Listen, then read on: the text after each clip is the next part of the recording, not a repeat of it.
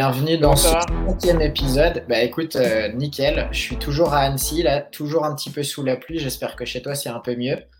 Non, c'est toujours la pluie aussi, donc à Paris. Mais, mais attends, réouverture des bars quand même prochainement, donc euh, je pense qu'il y, a quelque chose à faire. On peut, on peut le fêter avec, euh, avec cet épisode. ah, c'est clair, c'est clair. D'ailleurs, on aurait dû ramener des bières d'ailleurs. C'est pas grave, on le fera pour le prochain. Pour le prochain. Bon, cinquième épisode. Euh, comme la dernière fois, on va essayer de rester en une heure chrono, faire un épisode ultra efficace et on va suivre, on va suivre le même modèle qu'on a fait euh, au dernier épisode avec deux sujets pour démarrer. Le sujet de Milan, ça va être la lag stack. Tu me confirmes? Ouais, c'est ça, je te confirme. On plus euh, tout à l'heure. Moi, je vais parler d'un petit soft euh, et d'une petite mésaventure qui m'est arrivée cette semaine, mais qui après m'a fait découvrir un site redécouvrir un site euh, et qui peut être une idée de business et on va s'amuser à le décortiquer un petit peu avec Milan, c'est I Love PDF. Et on enchaînera avec un sujet de fond qui va être la thèse d'investissement. Thèse d'investissement, moi j'en parle souvent sur DotMarket, euh, mais on s'est rendu compte avec Milan qu'il y avait un autre truc qui était super intéressant à étudier, c'est la thèse du makers ou la thèse de création. Donc, on va débattre un petit peu là-dessus et on va donner des pistes sur euh, comment créer cette, euh, cette thèse. Mais avant que j'oublie, parce que Milan m'a dit de le rappeler dans l'introduction. Ouais, quand même. Sur Spotify. Voilà.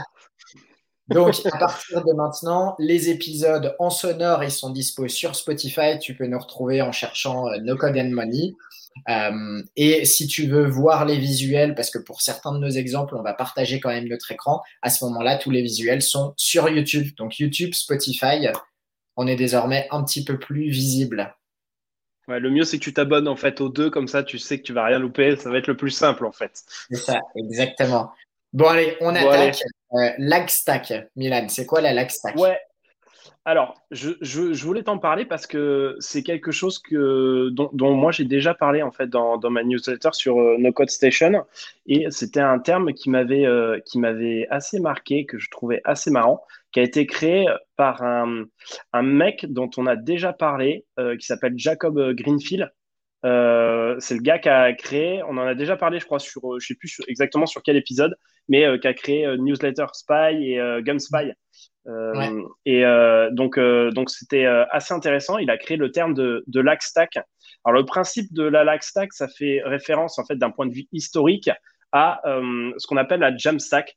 Alors peut-être c'est un truc tu en as déjà entendu parler. la jam stack, le jam, en fait, le, le J c'est le J de JavaScript, le A le A de API et le M de markup. Ok, ça c'est des technos web qui permettent de créer euh, quasiment n'importe quel site web et qui est énormément utilisé finalement par les développeurs aujourd'hui pour construire leur, leur, site internet et euh, enfin leur, application plus largement, pas qu'un site internet, mais euh, leur, application.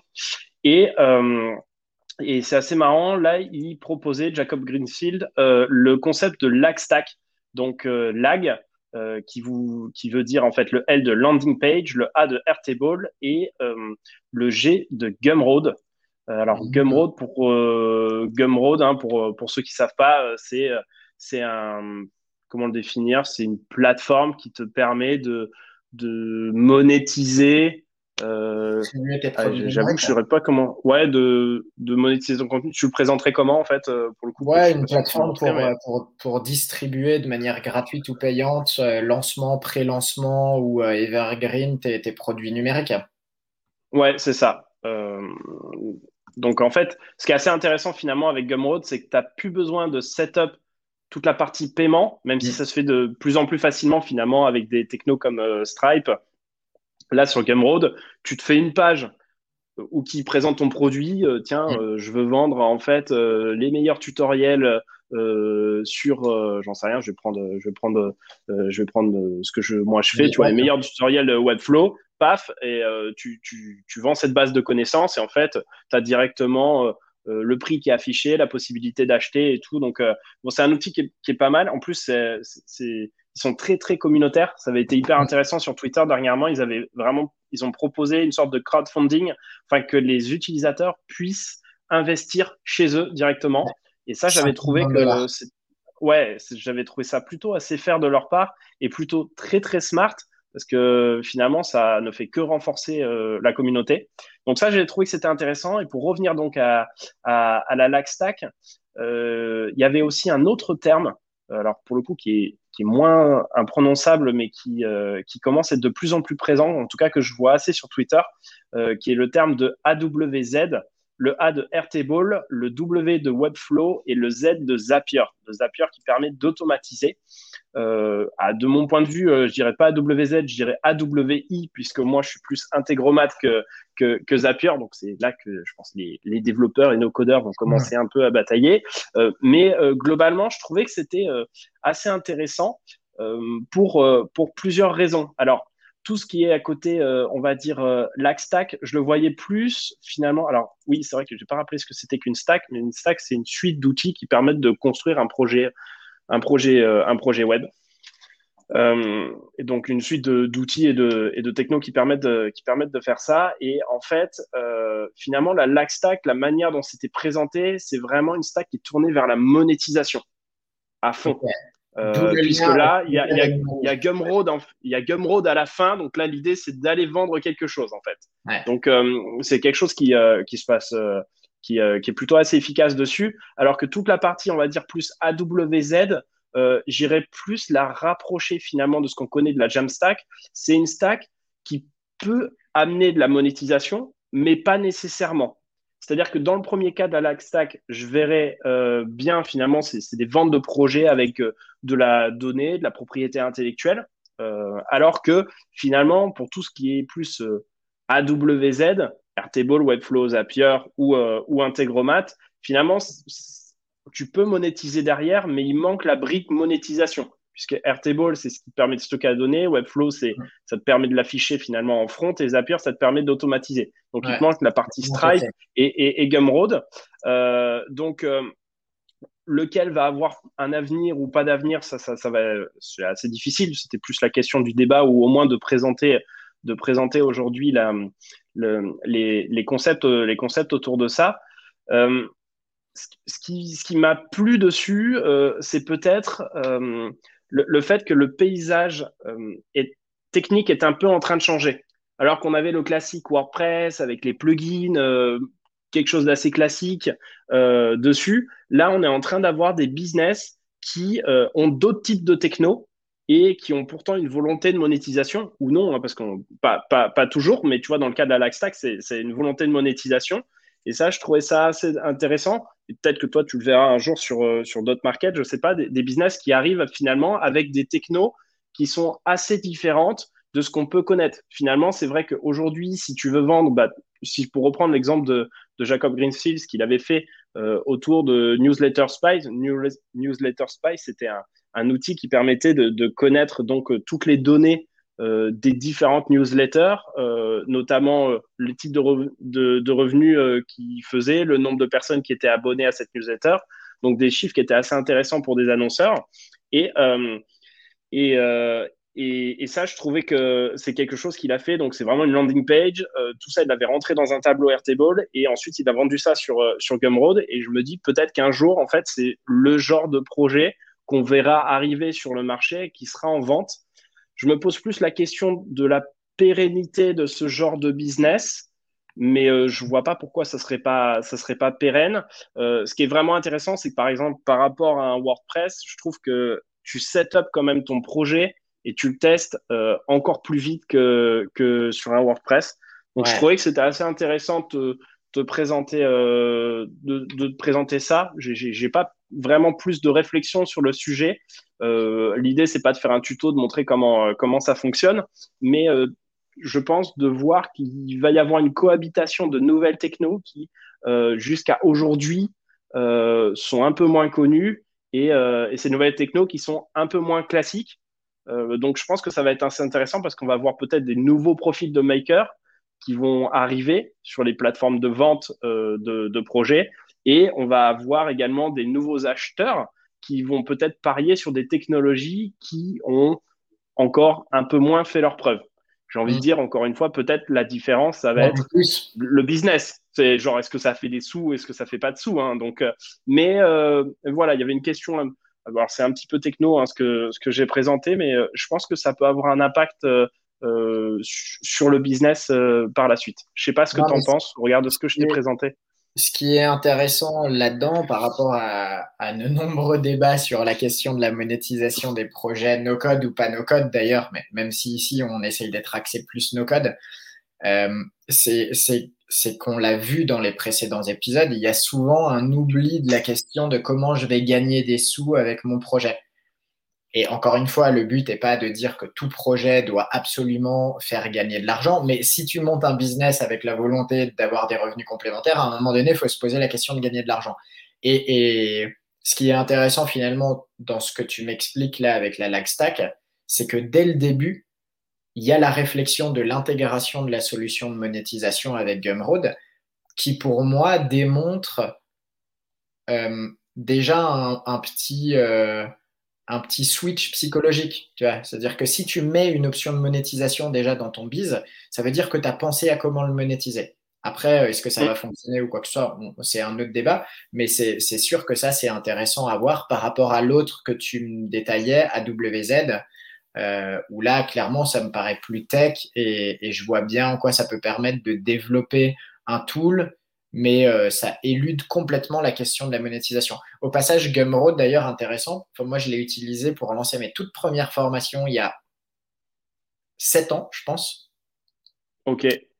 Et ce que j'aimais bien, un, très facile, c'est certain, et deux, ça permettait de faire du pré-lancement et donc de tester des produits avant même de réellement les lancer. Et donc, mes premières formations, je les ai, je les ai pré-lancées, donc les gens pré-payaient et Gumroad ne prélevait que à partir du moment où le produit était livré, ce qui te permettait de, de réellement tester le marché, tu vois, de voir si euh, bah, des gens étaient prêts à, acheter ton produit, mais sans, sans risque d'arnaque, puisque euh, j'ai jamais récupéré l'argent, étant donné que c'était des tests, tu vois, ensuite j'ai fini par lancer ma vraie formation avec Stripe, PayPal, etc.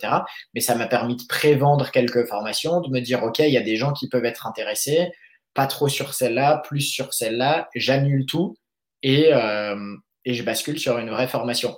Donc, c'est intéressant aussi de lancer un produit en ayant accès à ce type d'outils qui n'est pas forcément évident, tu vois, comment tu fais prépayer les gens. Et aussi, tu l'as dit, la communauté, aujourd'hui, il y, a des, il y a des makers qui sont spécialisés sur euh, le lancement de produits sur les communautés Gumroad, connectés à Product Hunt et ainsi de suite. Jacob en fait partie. Euh, mm.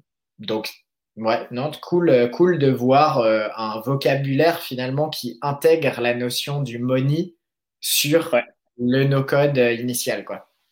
Et alors, pourquoi, juste, pourquoi tu étais passé ensuite sur un, site directement avec Stripe et PayPal? Parce que moi, je sais qu'il y a un gros débat visiblement autour de Gumroad et des frais en fait qui sont, semble-t-il, très élevés. C'est ça qui t'a fait passer ou, ou c'est que la techno était plus en accord avec, avec hum, et, c'était plus assez efficace par rapport à ce que toi tu voulais délivrer dans tes formations? Non, je pense honnêtement que euh, à l'époque, euh, je suivais en parallèle des formations sur du lancement de hum, sur du lancement de formation. Et, euh, et tu vois, j'avais découvert Gumroad, je peux plus te dire comment, mais j'avais trouvé bien l'idée pour tester. Et après, quand j'ai construit mon tunnel de vente, bah, finalement, je suis reparti sur les technologies euh, basiques qui m'étaient recommandées par euh, les, formations que je suivais pour créer mon tunnel de vente, tout simplement. Ok, d'accord, ça marche. Euh, cool, je, je propose qu'on s'arrête là. Après, c'est des choses probablement qui seraient à creuser peut-être d'un point de vue technique, plus technique. Peut-être moi, je, je, creuserai en tout cas sur, sur ma propre chaîne, mais je pense que sur la partie no code and money, on peut on peut s'arrêter là. Et puis, bah, si jamais ça vous intéresse, n'hésitez pas peut-être en commentaire à, donner aussi euh, votre avis ou à nous donner des, petits tips supplémentaires sur, sur ces sujets parce que c'est euh, enfin c'est quelque chose d'assez intéressant. Et je pense que le paysage du web est, un peu en train de, de, changer doucement en fait autour de ça. Et c'est pas improbable que sur d'autres market, peut-être un jour, tu, vois des projets de ce genre-là. Donc, euh, ça sera assez marrant. Tu, tu me tiendras au courant sur, sur ce sujet. Ouais, Bon, allez, deuxième, euh, deuxième sujet. Euh, ouais, deuxième sujet, c'est le tien. Ouais. Juste avant ça, j'ai envie de faire.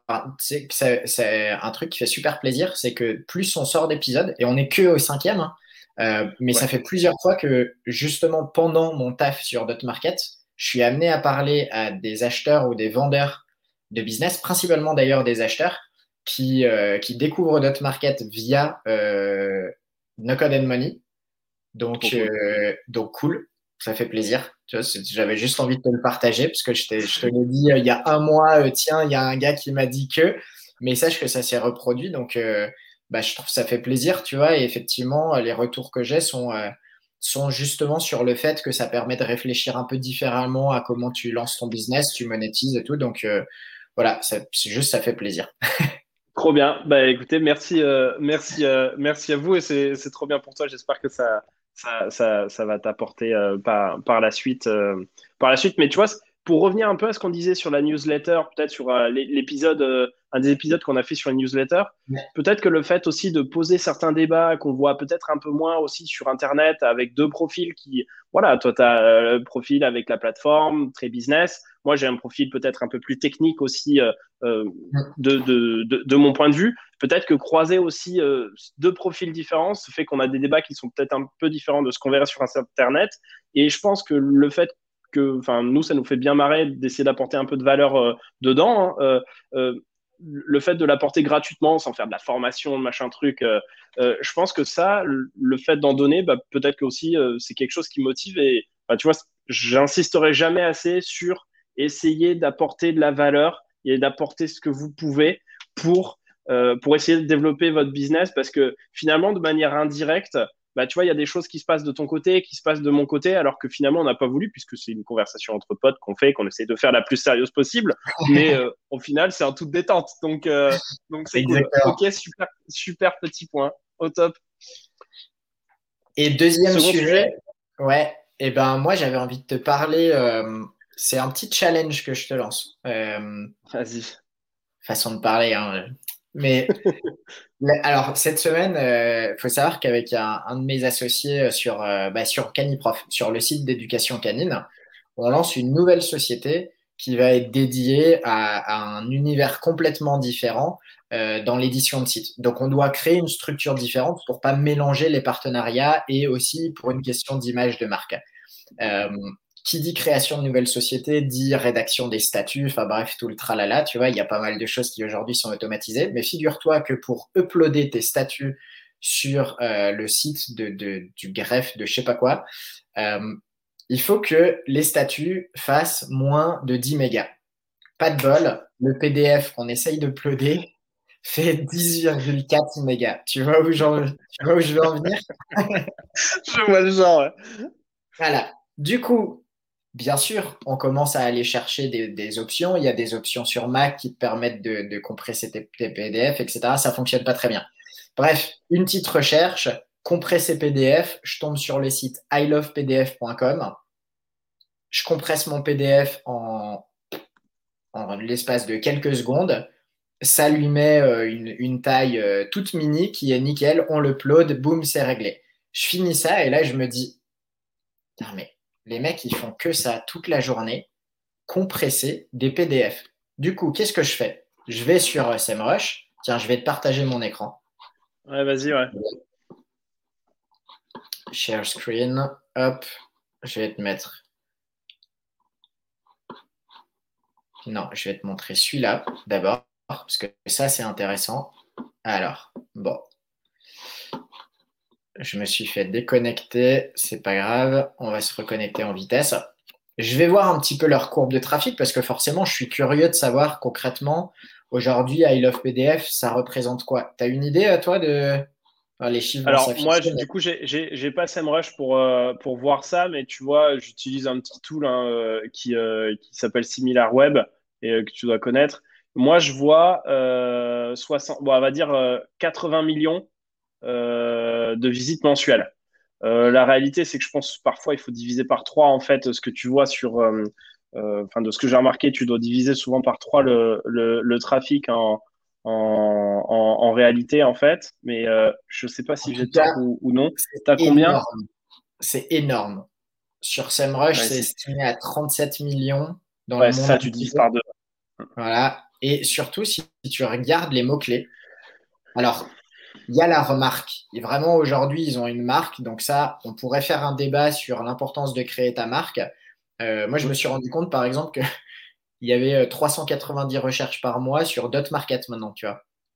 Euh... Bah, y a, y a, sur nos code station, il y a des il également, il y a également des, des, recherches. Il y en a 50 par mois sur sur no code station, juste sur la marque en elle-même. Je pensais pas, j'ai vu ça l'autre jour. Et du coup, c'est délire. Et je pense que effectivement, c'est peut-être pas le sujet là, mais je pense que oui, l'intérêt de monter une marque, ben, c'est clair. Euh, c'est ta marque, parce que nous, Dot Market, il y a plus de recherches sur Dot Market que sur vendre un site internet, hein, pour te dire. Euh, euh, et donc, si on regarde un petit peu les mots-clés sur lesquels ils rankent, ce qui est intéressant, c'est de voir que, bien entendu, ils ont leur marque. Et donc, I Love PDF, aujourd'hui, il y a vraiment une, un branding. Mais ensuite, concrètement, ils n'ont pas une, une blinde de mots-clés, tu vois. C'est quand même très orienté, bien entendu, autour du service principal qu'ils proposent, c'est-à-dire compresser des PDF. Et en fait, si mais la requête compresser des PDF, elle doit être fat, non? Eh bien, euh, exactement. Attends, je vais essayer de te la montrer. Tu vois, on est sur fusionner PDF, il y a 200 000, convertir PDF en Word, 135 000, PDF to Word. Alors après, il y a tous les compressés PDF, 368 000. Ils sont que deuxième. Bref, où est-ce que je voulais en venir? Je vais vous enlever ça. Attends, juste sur le truc, c'est-à-dire que là, tu n'as mis que les requêtes françaises, puisqu'à PDF, en fait, ils sont, ils sont également en anglais. Ça, ça fait exploser de ouf. C'est la deuxième partie de mon analyse je suis allé voir le sitemap de I Love PDF. Mm. Le sitemap, c'est là où tu peux voir euh, toute la, structure des, URL existantes sur le site. Euh, pour essayer de comprendre un petit peu concrètement aujourd'hui, euh, est-ce qu'ils ont une stratégie SEO, tu vois, à la Canva par exemple, qui a des super études de cas d'ailleurs sur leur stratégie SEO avec des landing pages sur tous les trucs? Non, I Love PDF, il y a, ah, j'ai pas pu les compter parce que leur sitemap il est un peu dégueulasse visuellement, mais tu n'as pas un paquet de pages, tu as une page par service, et il doit y avoir à peu près une dizaine ou une douzaine de services existants, et ensuite ça existe dans toutes les langues.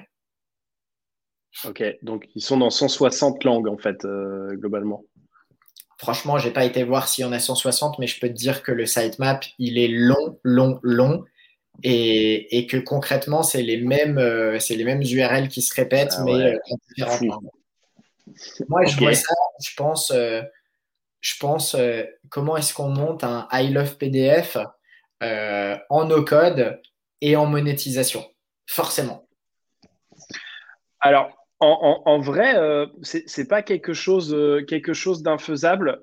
la réalité, c'est que je pense que ça, ça demande ça demande un petit peu de dev. Tu peux pas tout faire en no-code, je pense. La, la réalité, c'est qu'en fait, finalement, des algos de compression de PDF, ils sont tous, enfin, de ce que, ce que j'avais, parce que j'avais déjà regardé hein, ce, ce, genre de business aussi.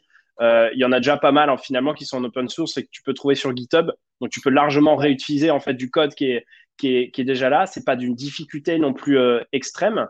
Euh, donc euh, la, la, la, réalité en fait de pourquoi à la limite je serais peut-être un peu plus mitigé pour lancer ce, ce genre de projet, c'est que je me dis que pour ranker, ça a l'air chaud, chaud, chaud en fait. Parce que finalement, ils font que de la croissance organique et je pense pas qu'il y a beaucoup de paid en fait dessus. C'est vraiment compresser PDF. Enfin, c'est ça. C'est euh, tu as besoin parce que l'administration en fait te saoule parce que tu as 4 euh, mégas en trop et euh, globalement, faut que tu tombes à 10 et, euh, et, en fait, bah, c'est vrai que sur ton ordinateur, tu n'as pas forcément le bon truc qui va bien, etc. Et en fait, ils répondent à une problématique qui est hyper simple. Et euh, je crois que tu as un autre site que moi j'avais déjà utilisé qui s'appelle euh, Conversio. Tu vois, c'est un peu la même chose. Et puis, en fait, il y a plein d'autres acteurs qui sont sur, sur ce sujet-là. tout ce qui est en fait reformatage, donc compression ou formatage pour parler, passer d'un format à un autre, j'avais vu un truc qui était dingue aussi genre sur des requêtes qui est absolument abusées. C'est genre euh, YouTube to MP3. Genre, il y, a un, y a un gars ou une, genre YouTube to MP3.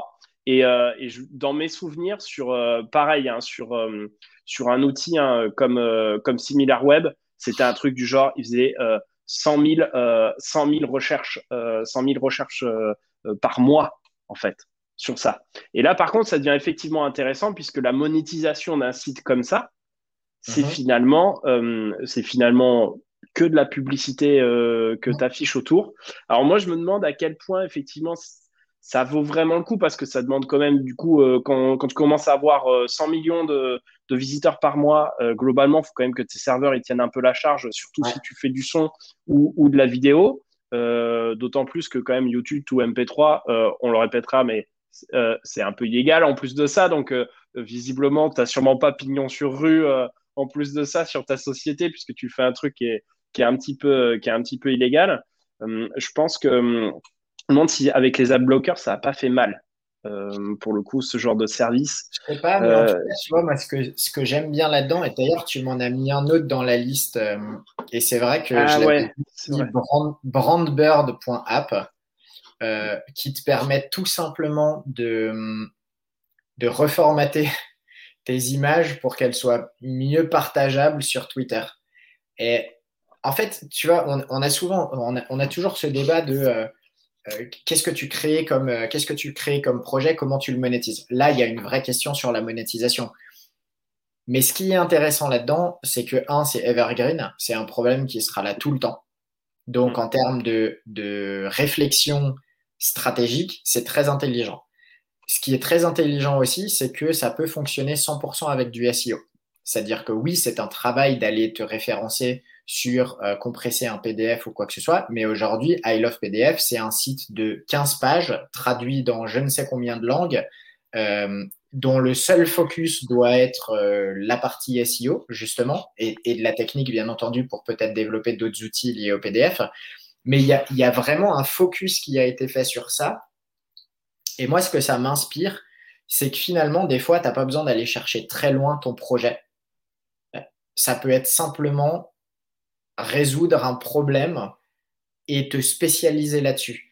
Et tu vois, ce qu'un mec comme Jacob fait, et on, aura dans une autre émission un débat sur... Euh, parce qu'on parle souvent de Jacob, parce qu'il fait beaucoup de choses, et, on a eu commencé à avoir le débat sur euh, à quel moment tu fais trop de choses, mais ça c'est un teasing pour le prochain épisode. Prochain. Ce qui est intéressant, c'est qu'il y a des projets où réellement tu peux créer une structure avec euh, une réponse à une problématique et t'as pas besoin d'essayer d'en faire un business ultra compliqué. Quoi. Et, ça, je pense, tu, me corriges, euh, Milan, si, tu penses autrement, hein, mais je pense que le, no-code, ça aide justement aussi à créer ces petites solutions euh, qui vont répondre à un problème très précis. Moi, dans, mon, dans mon approche, c'est ce qu'on appelait les sites de niche. Tu c'est faire euh, quel est le meilleur produit, par exemple. Et fut un temps, tu pouvais créer des monosites enfin des, sites de 5 pages sur euh, quelle est la meilleure euh, lampe, euh, quelle est la meilleure lampe.fr, et puis tu mettais une page avec un guide sur quelle est la meilleure lampe à acheter. Quoi, tu vois. Là, ça me rappelle un petit peu la même chose, sauf que ça répond à une vraie problématique. Donc, il y a moins de risques SEO que ça se fasse dégommer, puisque ça répond réellement à l'intérêt et à l'intention de l'utilisateur, alors que le site qui renvoie vers Amazon, voilà. Et techniquement, ben, ça m'intéresse d'avoir ton feedback, tu vois, sur, alors, je sais pas, tu vas peut-être pas me dire comment recréer celui-ci, mais un Twitter brand ou euh, des outils comme ça, je pense qu'il y a des choses à étudier euh, de, de, sites comme ça où ça répond à un problème. Et après, tu travailles le SEO et la monétisation qui est souvent de la publicité parce que quand tu as beaucoup de trafic, ben, c'est en général, sauf si tu as une idée premium. Euh, ouais, alors, je pense que ce qui est assez intéressant, c'est qu'effectivement, euh, pas mal d'outils no-code sont très efficaces en fait pour ce genre de ce genre de petits projets. Alors, parfois, ça va nécessiter de connaître un petit peu de, un, petit peu de code, mais il y a quand même une grosse partie en fait qui pourra être fait avec des outils no-code. Je pense beaucoup, hein, notamment à Bubble, qui est vraiment très efficace en fait sur sur des sur des, des points euh, très très techniques. Euh, mais je trouve que c'est hyper intéressant. C'est vrai que moi, j'ai eu tendance à pas mal réfléchir aussi en, en site de niche ou de requête de niche euh, dessus. Quand quand, quand tu n'es pas, quand, quand pas développeur, c'est quelque chose qui est compliqué. Donc, tu as plein de choses en fait qui, qui sont sont pas disponibles. par contre, tu vois, par exemple, il y a des grosses requêtes, c'est comment faire son CV. Tu vois, faire son CV en ligne. Et tu en as plein qui se sont mis dessus. Et c'est vrai que dans un premier temps, bah, euh, c'était des choses qui n'étaient pas forcément euh, faciles à faire, puisque si tu voulais euh, faire un outil qui te permet de, créer un CV en ligne, bah, globalement, WordPress, tu vois, c'était pas adapté. Donc pour toutes les personnes qui créent du contenu, ça devient vite compliqué. Par contre, avec des outils comme Bubble, tu peux carrément, tu peux carrément créer un, petit SaaS, un petit outil en fait qui te permet de créer des, un CV en ligne. Alors malheureusement, j'ai plus le nom en tête parce que c'est vrai que je pensais pas en parler aujourd'hui, mais il y a, y a, typiquement une boîte qui notamment faisait pas mal de communication auprès des étudiants, qui a lancé un service de CV en ligne auprès de sa communauté via Bubble et ça a explosé en fait. Donc globalement, c'est vraiment des choses, euh, des choses qu'on peut faire. Il faut apprendre à utiliser Bubble. Hein. C'est pas quelque chose qui est, qui est très simple. Je cite lui parce qu'on va dire que c'est celui que je connais le plus ou que je maîtrise euh, le, plus. Mais bon, il est, il est, quand même extrêmement puissant. Et, euh, et je pense qu'aujourd'hui, effectivement, des petits projets comme I Love PDF qui avant n'étaient pas vraiment accessibles à des gars euh, qui ont commencé comme moi ou comme toi à utiliser des WordPress. Donc on était très focus euh, SEO, très focus contenu. Aujourd'hui, nous, ça nous donne en tout cas un step-up supplémentaire euh, parce que maintenant, en fait, la technique n'est plus vraiment un problème. Tu n'as pas besoin d'aller payer en fait un développeur et tu peux le faire toi-même. Et donc, allier cette partie SEO contenu plus technique, maintenant plus abordable, franchement, moi, en vérité, tu vois, ce sujet-là, c'est celui qui m'attire le plus finalement dans le no-code. C'est que ça a décuplé ma capacité à créer des projets de ce genre, en fait. Et c'est vraiment ce que, c'est vraiment ce que j'aime. Voilà. Et là, on arrive à 31 minutes et je pense qu'on peut passer au sujet de fond. Et là, on est, on est au taquet. Là. 15 euh, minutes, 15 minutes, 15 minutes, on est, on, est bon. Et, puis, on peut se faire un, un, petit troisième, euh, un petit troisième sujet. En tout cas, si sur ce deuxième sujet, vous avez des idées ou des, ou des, des points particuliers, en tout cas, ça nous intéresse vachement de, de, de, réfléchir avec vous euh, dessus parce que je pense qu'il y a pas mal de choses à faire. Euh, euh, et, et, je pense qu'on n'a pas fini finalement de parler un peu de ces petits projets qu'on trouve qui sont assez malins, qui sont au confluent de, du no-code, du SEO, de la requête de niche. je pense qu'on n'a pas fini d'en parler sur No Code and Money parce que bah, globalement, c'est quand même deux grosses P que Kevin et moi, on a. Et, et je pense que vous n'avez pas fini d'en entendre parler. Et ça nous amène au troisième sujet qui était quand même un sujet qui était plutôt porté par toi à la base et qui était vachement intéressant, qui, est, euh, qui était celui de la thèse d'investissement. J'imagine que tu as dû traiter ça dans ta newsletter sur euh, Dot Market euh, dans un des épisodes, pour le coup. Et l'idée, c'était également de parler de quelque chose qu'on entend très très peu, mais qui va concerner les makers, qui celle de la thèse de la création. Et peut-être dans un premier temps, l'idée, c'est que tu puisses présenter peut-être ce que c'est qu'une thèse d'investissement sur, sur, un, sur un projet. Ouais, bah écoute, ouais, c'est vrai que c'est un sujet, euh, bah forcément, moi je suis amené à aborder euh, quasiment au quotidien avec, euh, avec les partenaires et les clients d'Hotmarket. C'est un sujet que j'ai abordé dans une formation que j'ai tournée pour Live Mentor il n'y a pas très longtemps. c'est un sujet que j'ai abordé effectivement dans la newsletter et c'est un sujet auquel moi-même j'ai été confronté deux fois ces trois derniers mois à des moments où j'ai hésité à racheter un site et où il a fallu que je me pose la question. Euh, et la première fois, je me suis planté. Tu vois, j'ai pas respecté ma thèse d'investissement justement. La deuxième fois, je l'ai fait. Euh, Edouard, mon associé, m'a bien rappelé à l'ordre euh, pour me dire qu'il fallait y faire attention. Et la thèse d'investissement, pour commencer, en fait, c'est de mettre sur papier de manière très précise euh, exactement le type de business dans lequel tu vas chercher à investir pour maximiser tes chances de réussite. Il y a probablement des définitions beaucoup plus académiques que ça, hein, mais euh, c'est ma perception euh, de tout ça. Et qu'est-ce que ça veut dire penser à ta thèse d'investissement? Ben, En fait, c'est de poser des questions euh, aussi basiques que quelle est la technologie dans laquelle j'ai envie d'investir? Quel est le prix, bien entendu. Une thèse d'investissement a forcément un budget en général qui va avec.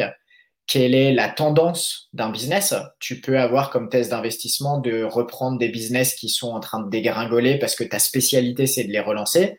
Mais tu peux aussi avoir comme thèse d'investissement de racheter que des business qui ont plus de 8 ans pour racheter des sociétés euh, qui te permettent de fiscalement avoir quelque chose de plus intéressant. Euh, et tu peux en fait aller très très loin dans ça. Et moi, ma thèse d'investissement, tu vois, par exemple, je vais commencer par te raconter une anecdote de où est-ce que je l'ai foiré, si, si, euh, si, tu veux bien. Euh, il y a trois mois, on a racheté un site de dropshipping avec, euh, avec Edouard dans l'univers canin. Et on l'a racheté pourquoi? Parce que il répondait à une partie de nos thèses d'investissement qui était qu'on avait une super affaire à faire dans l'univers canin. Ça venait répondre à une envie de diversification de nos sources de revenus. C'était un très bon prix. Euh, c'est un site qu'on a racheté 13 000 euros. Euh, c'était dans l'univers donc dans lequel on le voulait, dans l'univers canin. Mais il y a un truc, tu vois, qu'on n'a pas du tout pris en compte, c'est que ni lui ni moi, on aime et on a réellement les compétences pour gérer un site de dropshipping. Et mhm. ça, finalement, on le sait. Tu vois, c'est pas la première fois qu'on c'est pas la première fois qu'on expérimente parce qu'on a déjà lancé dans le passé des business qui, qui, demandaient un petit peu de présentiel, euh, tu vois, de disponibilité, de gestion du service client, de logistique, etc. Mais on s'est laissé avoir par le fait que c'était une super affaire parce qu'il était à 13 000 euros, mais il générait 800 balles de profit mensuel. Donc en fait, en termes de multiples, c'était quelque chose d'assez bas. Et on a laissé passer la bonne affaire devant des critères clés de la thèse d'investissement. Et aujourd'hui, tu vois, je me dis que euh, par rapport à nos, nombreuses discussions sur euh, euh, lancer un projet, créer un projet, racheter un projet, ça valait le coup de, de, reprendre ce sujet finalement et d'élaborer un petit peu, tu vois, on va parler technologie, euh, ça rebondit un petit peu sur la discussion qu'on a pu avoir dans le dernier épisode aux petites choses auxquelles il faut faire attention avant de racheter un business no code, par exemple, la scalabilité, euh, ta capacité à prendre le business en main, etc. etc.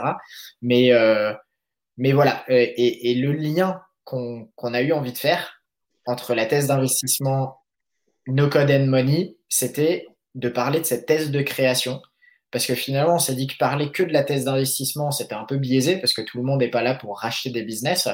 Euh, par contre, beaucoup d'entre vous sont probablement là pour créer leur propre business et se rendre compte qu'il y a des choses assez similaires dans euh, les, pensées qu'il faut avoir, les projets dans lesquels il faut se lancer pour optimiser aussi la pérennité et les chances de succès de, ce projet. Mm, mm.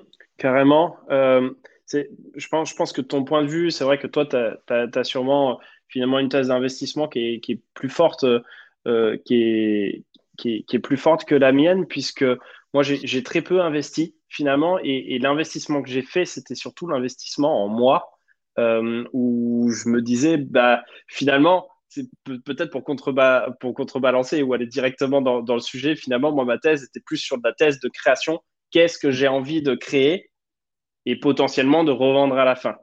Ça, c'était je ne sais pas si ça peut être une thèse d'investissement, en tout cas, c'est une thèse de, de, de, création, une thèse de création de business euh, et, et, c'est vrai que je suis finalement pas encore passé de l'autre côté euh, sur avoir une thèse d'investissement parce que tu arrives avec des sous et que tu es capable en fait finalement euh, de pouvoir racheter et, et de, de, remettre en place et de, de, faire grossir d'autres sites. Moi, c'est vrai que j'aime bien le, comme je, crois que c'est les Américains qui disent de partir de zéro to one, tu vois. Ça, c'est ça, c'est mon truc. C'est là, c'est là où je suis je suis probablement le, meilleur. Et puis, vu que j'aime la technique, probablement que c'est aussi ce qui est bon. Mais effectivement, et c'est un peu la discussion qu'on avait en off avant, c'est que cette thèse de création, elle est malheureusement trop peu business. Euh, Elle est souvent liée à une thèse. Euh, euh, cette thèse de création, c'est souvent assez geek. Tiens, j'aime bien cet outil, je vais essayer de voir si je peux le faire. Et le projet, en fait, s'arrête là. Et en fait, c'est vrai que cette discussion sur cette thèse de création, c'est quelque chose que je trouve vraiment passionnant.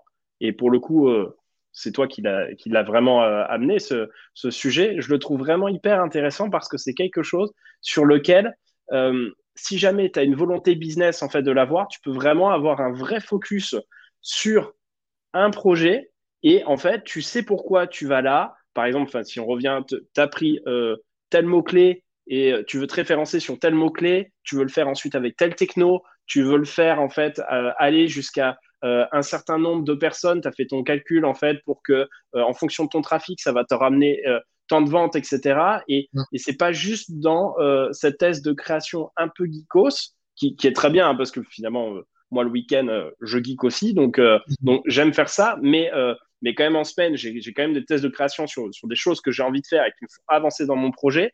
Euh, et, et, je pense qu'effectivement, c'est jamais trop mis en avant et toutes les parties no-code, finalement, auraient un, vrai intérêt à avoir une thèse de création. Et la question, c'est plus savoir, genre, Kevin, qu'est-ce que c'est euh, ta thèse de création? Moi, quelle est ma thèse de création? Et globalement, vous qui nous regardez, quelle est votre thèse de création? Vous aurez sûrement une thèse d'investissement quand vous aurez revendu ou si vous avez déjà les moyens. Mais avant ça, quelle est votre thèse de création? Et je pense que ça, c'est des super bonnes bases pour démarrer un projet. Et je trouve qu'on n'entend pas parler, tu vois. Euh, et, on essaye de, l'élaborer. Je ne sais pas si on arrivera à faire une thèse de création. Euh, mais ce que je peux faire, parce que moi j'ai ma thèse d'investissement, j'ai sous les yeux d'ailleurs la liste des, questions que je me pose quand euh, C'est intéressant de la connaître, ouais, vas-y. Ouais. Je, peux te les donner et, et, ensuite on fait le même exercice et on essaye de réfléchir ensemble à quelle serait la thèse de création, quelle serait ta thèse de création par rapport à tous ces points. Mmh, carrément exercice en live. On, il nous reste 20 minutes en live. pour le faire, c'est nickel. Euh, alors, il y a 1, 2, 3, 4, 5, il y a 9 questions. 9 mm. questions que moi je me pose. Il peut y en avoir d'autres, mais je te donne les, les 9 clés que je me pose quand je, je, suis amené à racheter un business.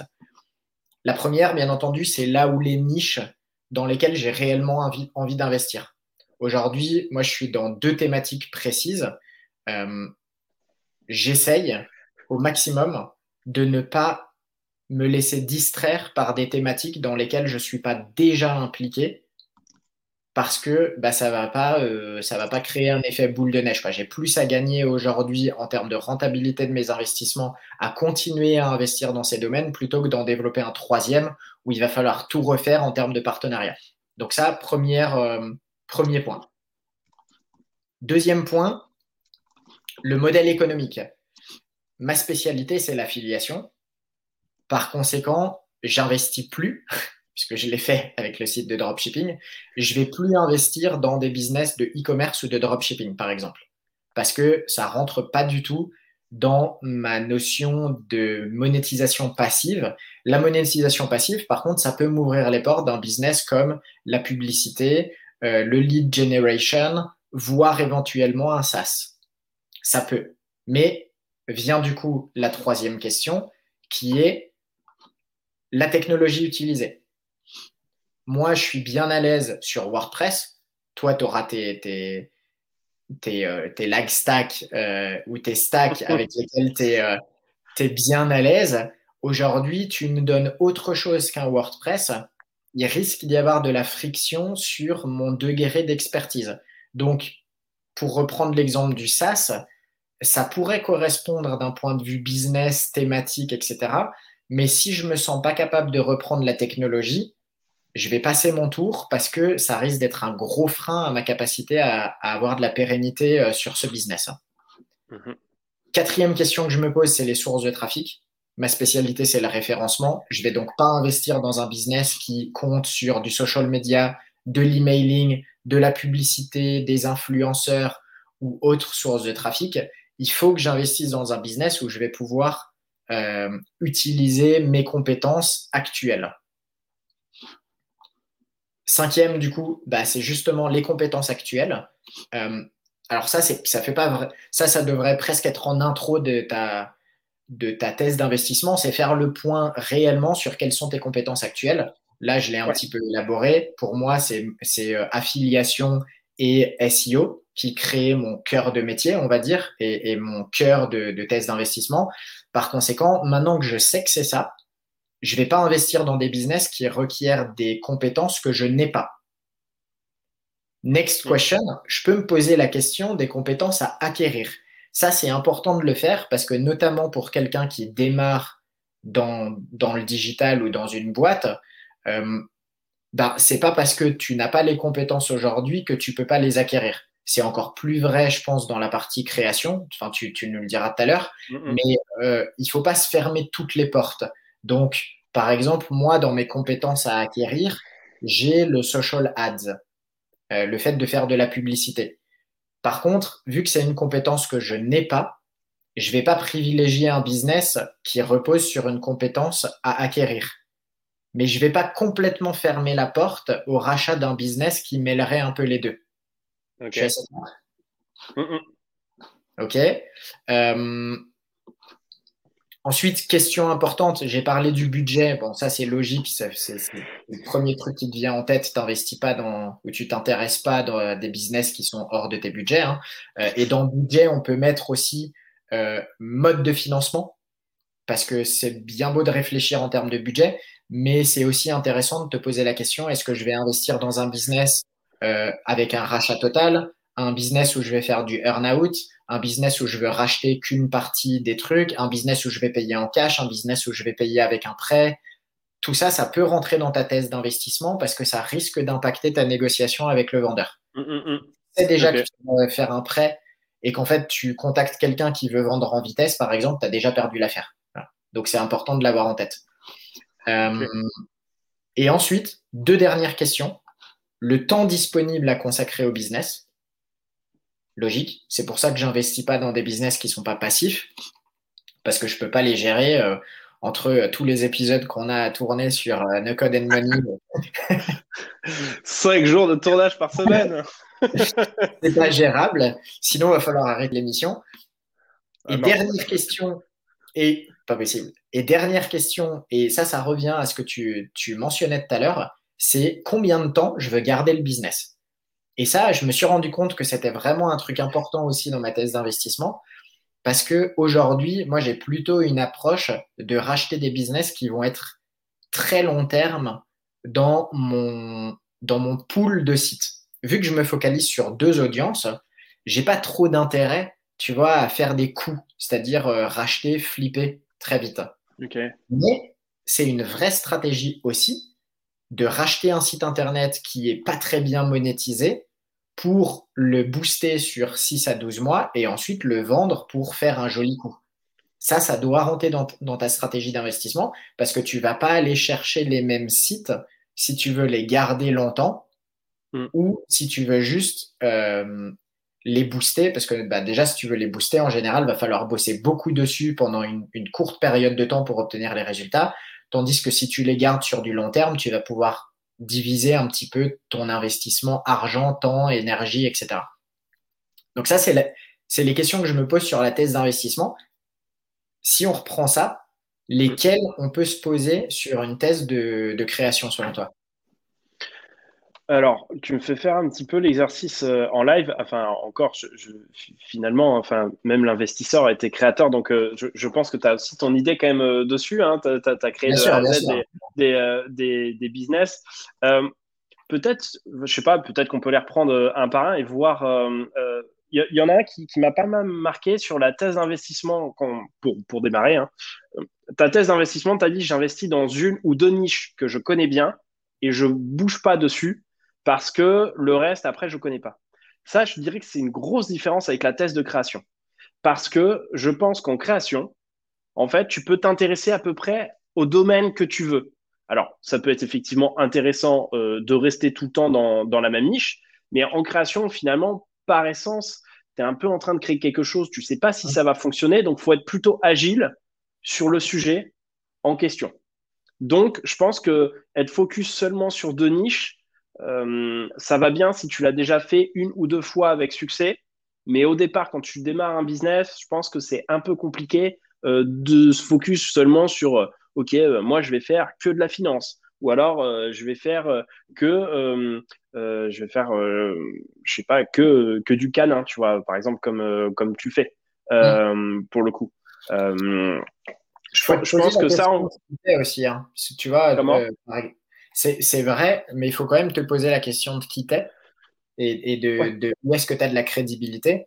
Euh, parce que, on va pas se mentir, par exemple, aujourd'hui, tu vois, si tu veux lancer un SaaS dans le domaine de la santé, si tu n'as pas un minimum de pédigré santé, c'est un peu plus compliqué d'un point de vue référencement pour, euh, tu vois, pour être bien vu. Euh, moi, dans l'univers canin, avant d'avoir mon diplôme d'éducation canine, je peux te dire que la réputation, la crédibilité, c'était un peu compliqué. Maintenant, c'est beaucoup plus simple. Et c'est pour ça, du coup, tu vois, que je me focalise là-dedans parce que j'ai passé mon diplôme, j'ai fait tous les trucs. Il faut que je capitalise là-dessus.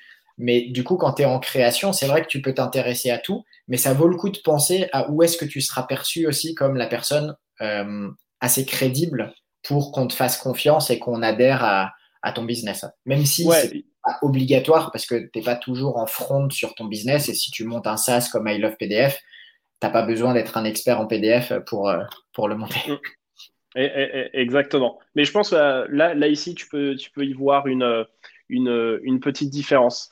Euh, ensuite, sur la thèse de création, si on va, par exemple, là, j'essaie de me souvenir des, des différents points que tu as fait, sur le temps disponible, eh ben, c'est vrai que euh, en thèse d'investissement et en thèse de création, je pense que c'est encore des choses qui sont différentes.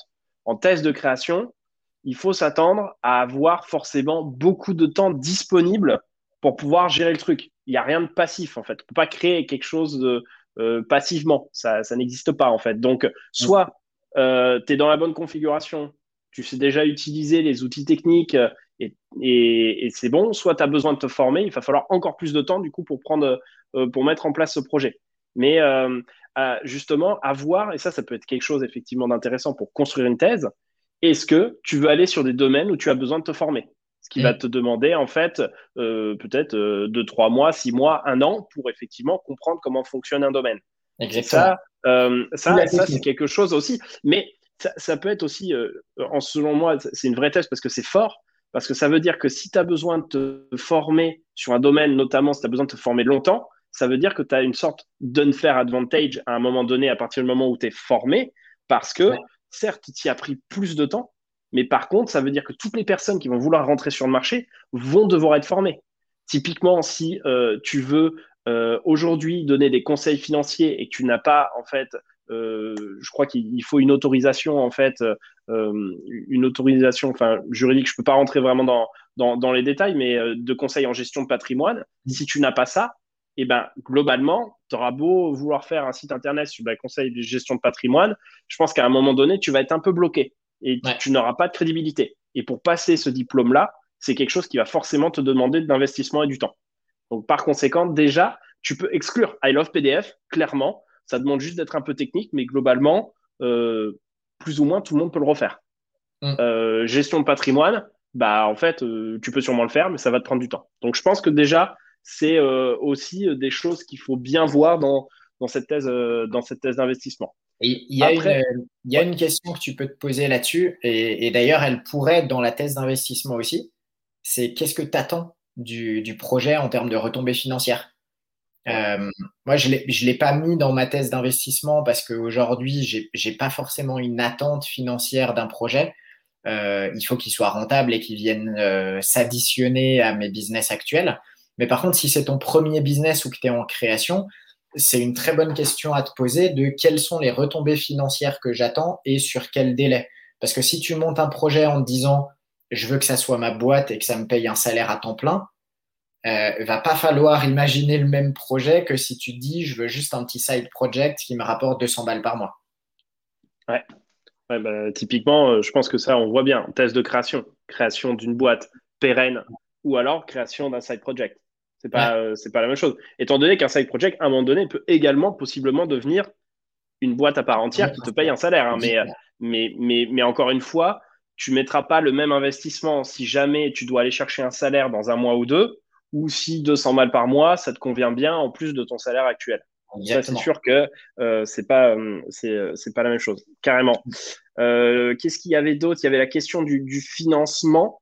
Euh, bon, je pense que là, par contre, sur la thèse de création, pas vraiment, j'ai pas grand chose d'intelligent à, à, dire, mais euh, globalement, peut-être ce qui est intéressant, en tout cas sur, la sur ma partie à moi, qui est plus la partie no code, ce qui est hyper intéressant, c'est qu'aujourd'hui, tu peux démarrer rapidement pour des frais qui sont relativement minimes.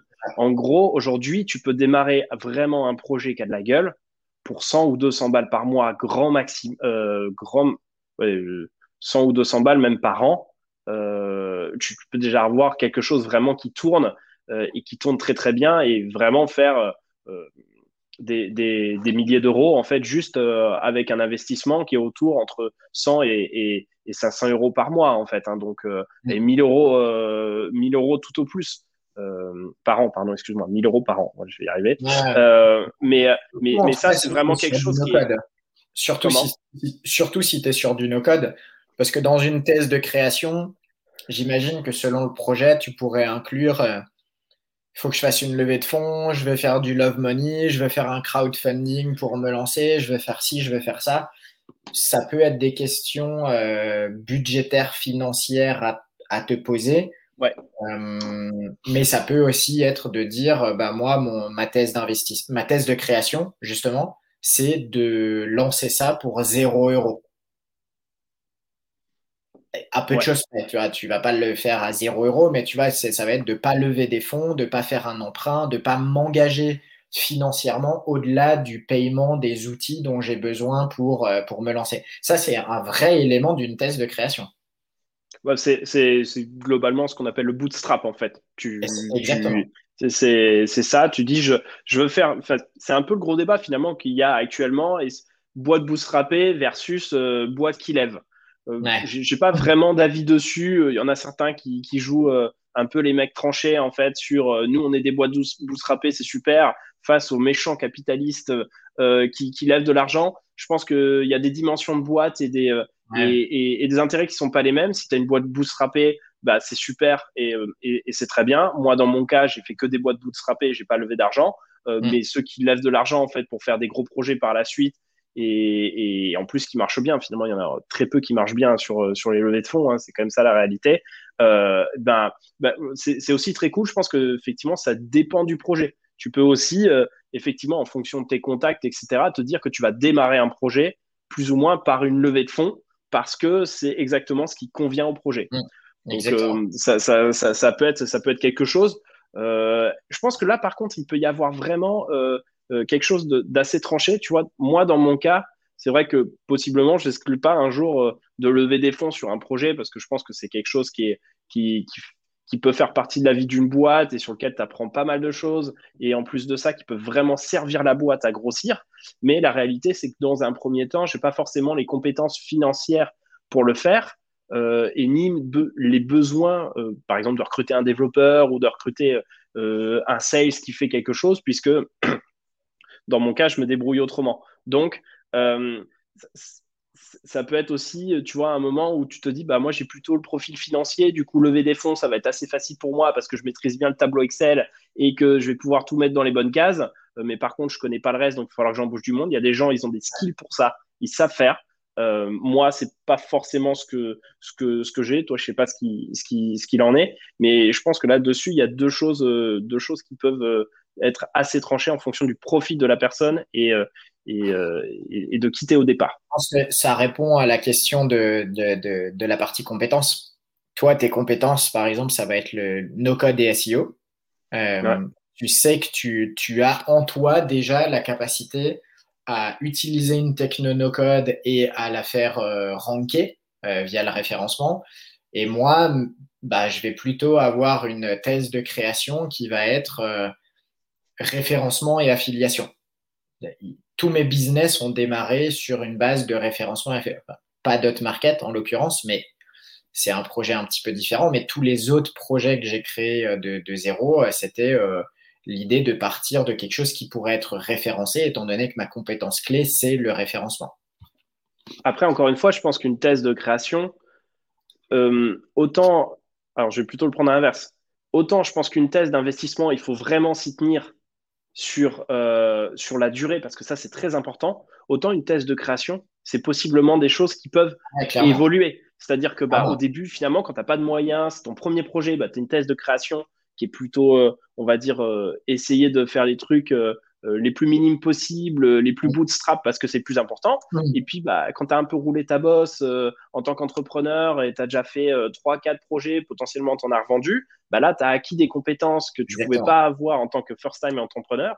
Et par conséquent, ça devient assez intéressant de peut-être faire évoluer ta thèse de création en disant ok bah là maintenant je me mets dessus parce que effectivement je me suis rendu compte que j'étais meilleur dessus. Ou alors j'ai acquis une compétence que j'avais pas du tout la première fois et ça fait évoluer. Il n'y a rien qui est, complètement en tant que créateur en tant que thèse de création je pense gravé dans le marbre. Alors que je pense pour une thèse d'investissement il y a intérêt à s'y tenir quand même un peu plus ça. sur la longue durée. Et d'ailleurs moi de ce que j'ai pu écouter comme podcast en fait autour des VC on leur demande tous leur thèse d'investissement et hmm. quand tu es VC et que toi-même, tu as levé de l'argent pour aller le placer en fait dans des startups ou autres, globalement, il vaut mieux que ta thèse d'investissement, ça soit pas juste un truc que tu te sois raconté autour d'une bière et qui est capable de durer deux mois. plutôt sur de long terme, 10, 15, 20 ans, 30 ans, tu es, focus sur, sur un sujet. Je pense que ça, c'est important et c'est la vraie différence peut-être avec aussi test de création versus test, test d'investissement. Clairement. Je crois que tu as presque fait le tour. Euh, il en manquait, il, en manquait, euh, il en manquait une ou deux, je sais pas, je sais plus euh, après. Modèle économique, comment tu vas gagner de l'argent? Tu peux y réfléchir ouais, alors, création, je pense. Ça, ça, modèle économique, la réalité c'est qu'il faut, il faut, il faut. Enfin, là, on en parle finalement pas mal aussi dans, dans nos Code and Money, hein, tous les deux.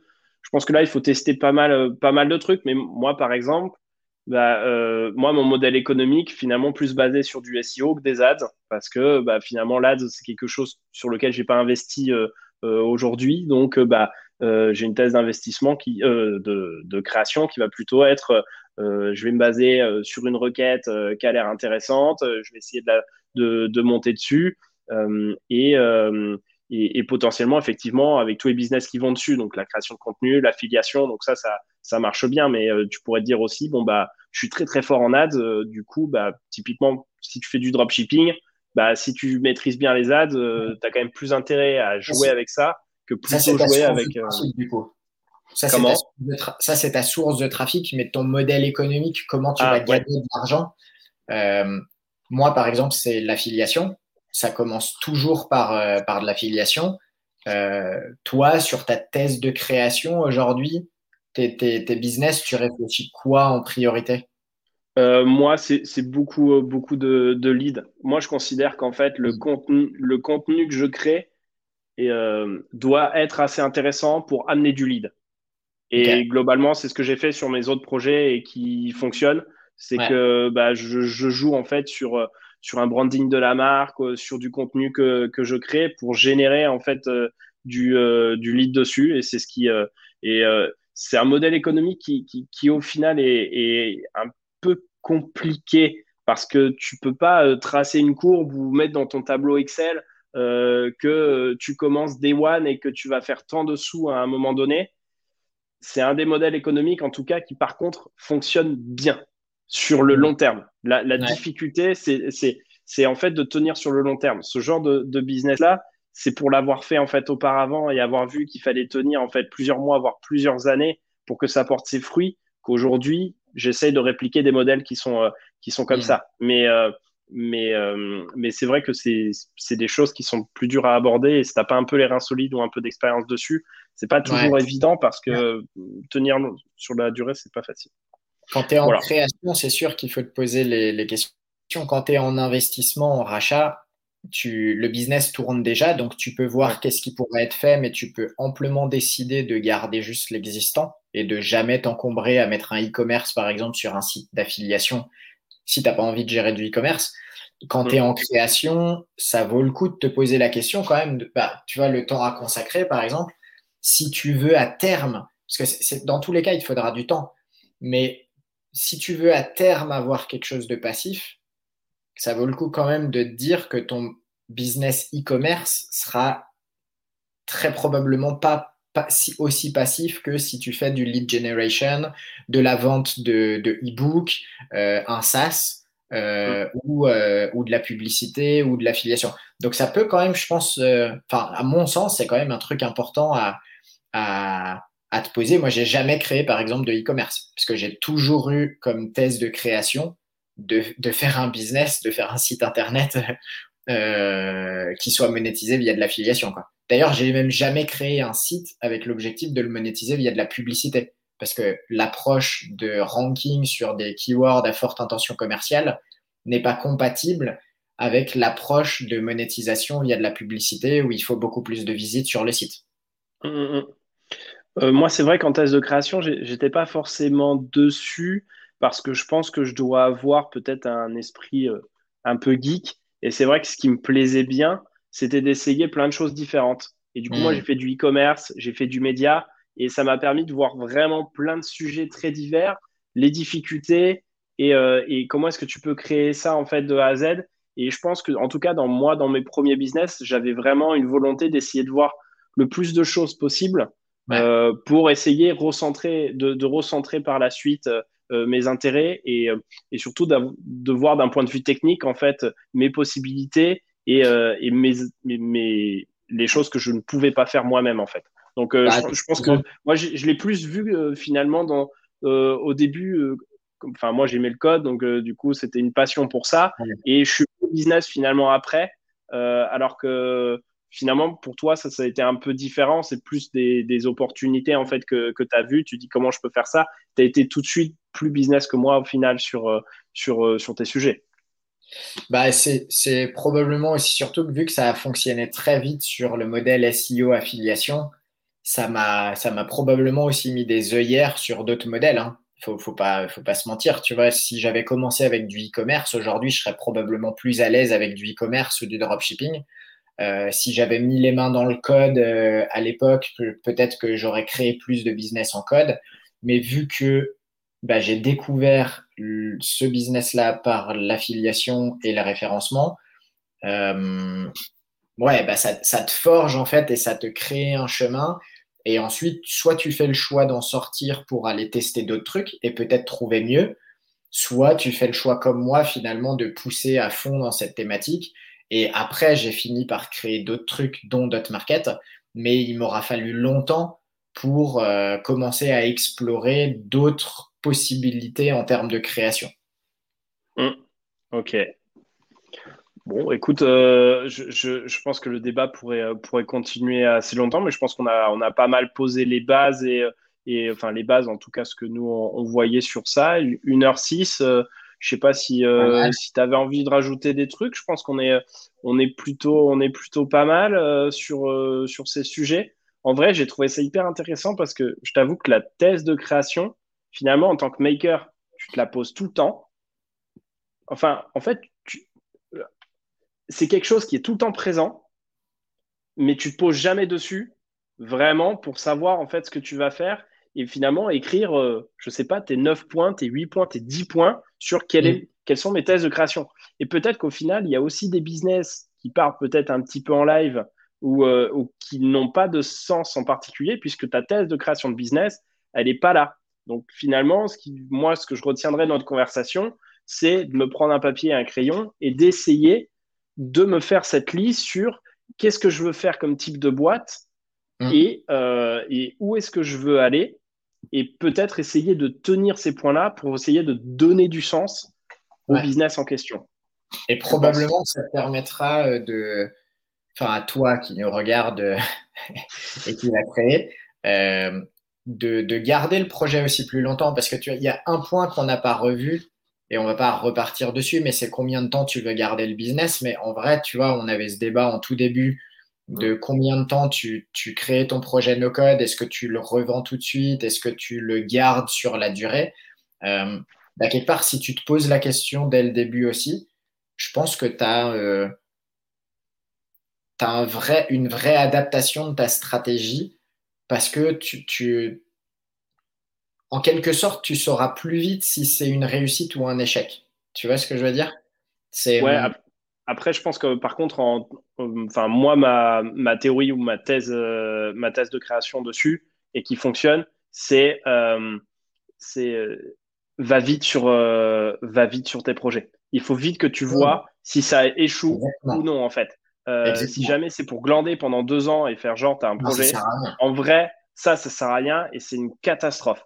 Au pire, si ton projet il échoue, enfin moi c'est ce que je me dis, si mon projet ne marche pas, il faut que j'ai appris quelque chose. Et j'ai une liste des choses que j'ai envie d'apprendre sur mon projet et que je pourrais soit réutiliser, que je pourrais en fait réutiliser sur un autre projet. Et bah, j'aurais quelque chose dans ta hein. Ouais, bah typiquement, voilà, je veux faire des projets sur lesquels je prends des trucs. ou réussi, qu'est-ce que j'ai envie d'apprendre sur, euh, sur ce projet? Mais Étant donné quand même que l'idée, c'est de réussir le projet à la fin quand même. bien sûr, bien sûr. Mais, mais tu vois, tu, on parlait de Jacob au tout début, et encore une fois, c'est pas le débat aujourd'hui, on l'aura une prochaine fois.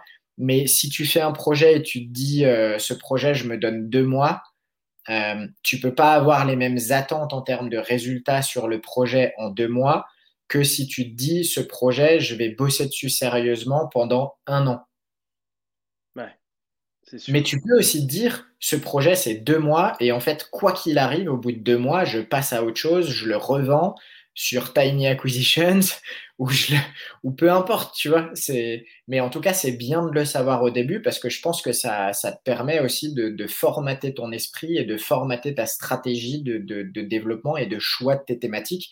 Euh, si tu te lances dans une thématique ultra concurrentielle, tes deux mois, tu auras peut-être appris quelque chose, mais tu les auras perdus parce que ça aura jamais rien donné d'un point de vue business.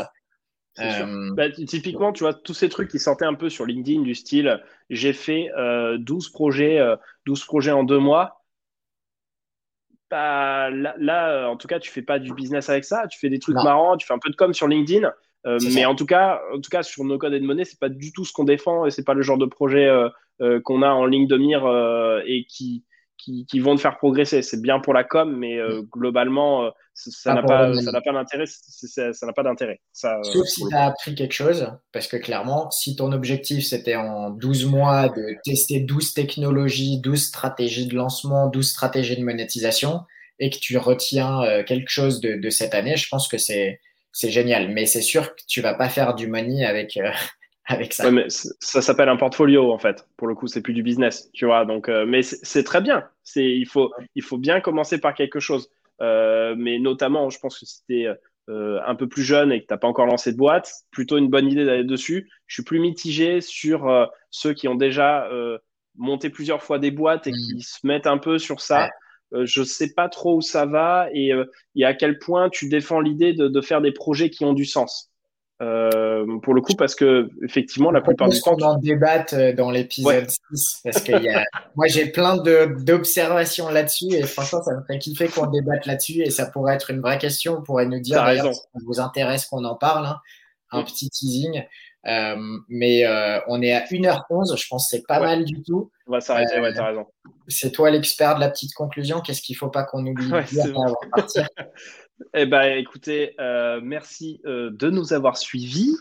Qu'est-ce que je vais vous dire de plus? Je vais vous dire surtout, en fait, que, euh, bah, comme d'habitude, un petit pouce, un petit like pour nous donner un peu de force, un commentaire, c'est bien, on en a de plus en plus sur nos vidéos. N'hésitez pas à nous envoyer des petits mails ou vous avez aussi nos LinkedIn qui sont présents dans, la, dans le commentaire YouTube. Donc, euh, donc, vous pouvez y aller et, on, y répond sans, aucun problème. Et puis, ça nous donne aussi des idées par la suite de, sujets. S'il y a des sujets que vous voulez traiter, n'hésitez pas à nous dire. Comme on vous l'a dit au début, on est également sur euh, Spotify, donc allez vous abonner. Si vous voulez écouter nos codes and money dans la voiture, en partant en long week-end ou, ou en vacances, c'est aussi cool. N'hésitez pas euh, à partager également parce que bah, ça, ça nous aide aussi euh, à, à continuer. Donc ça, ça c'est top. Et puis sinon, bah, j'ai juste envie de vous souhaiter euh, une très belle semaine. J'espère que vous aurez appris des trucs. Je vous souhaite une bonne journée ou une bonne soirée en fonction du moment où vous regardez ça. Kevin, je te dis à dans deux semaines. Yes. Et puis sinon, bah, à très bientôt. Allez, à plus. Bye bye. Ciao.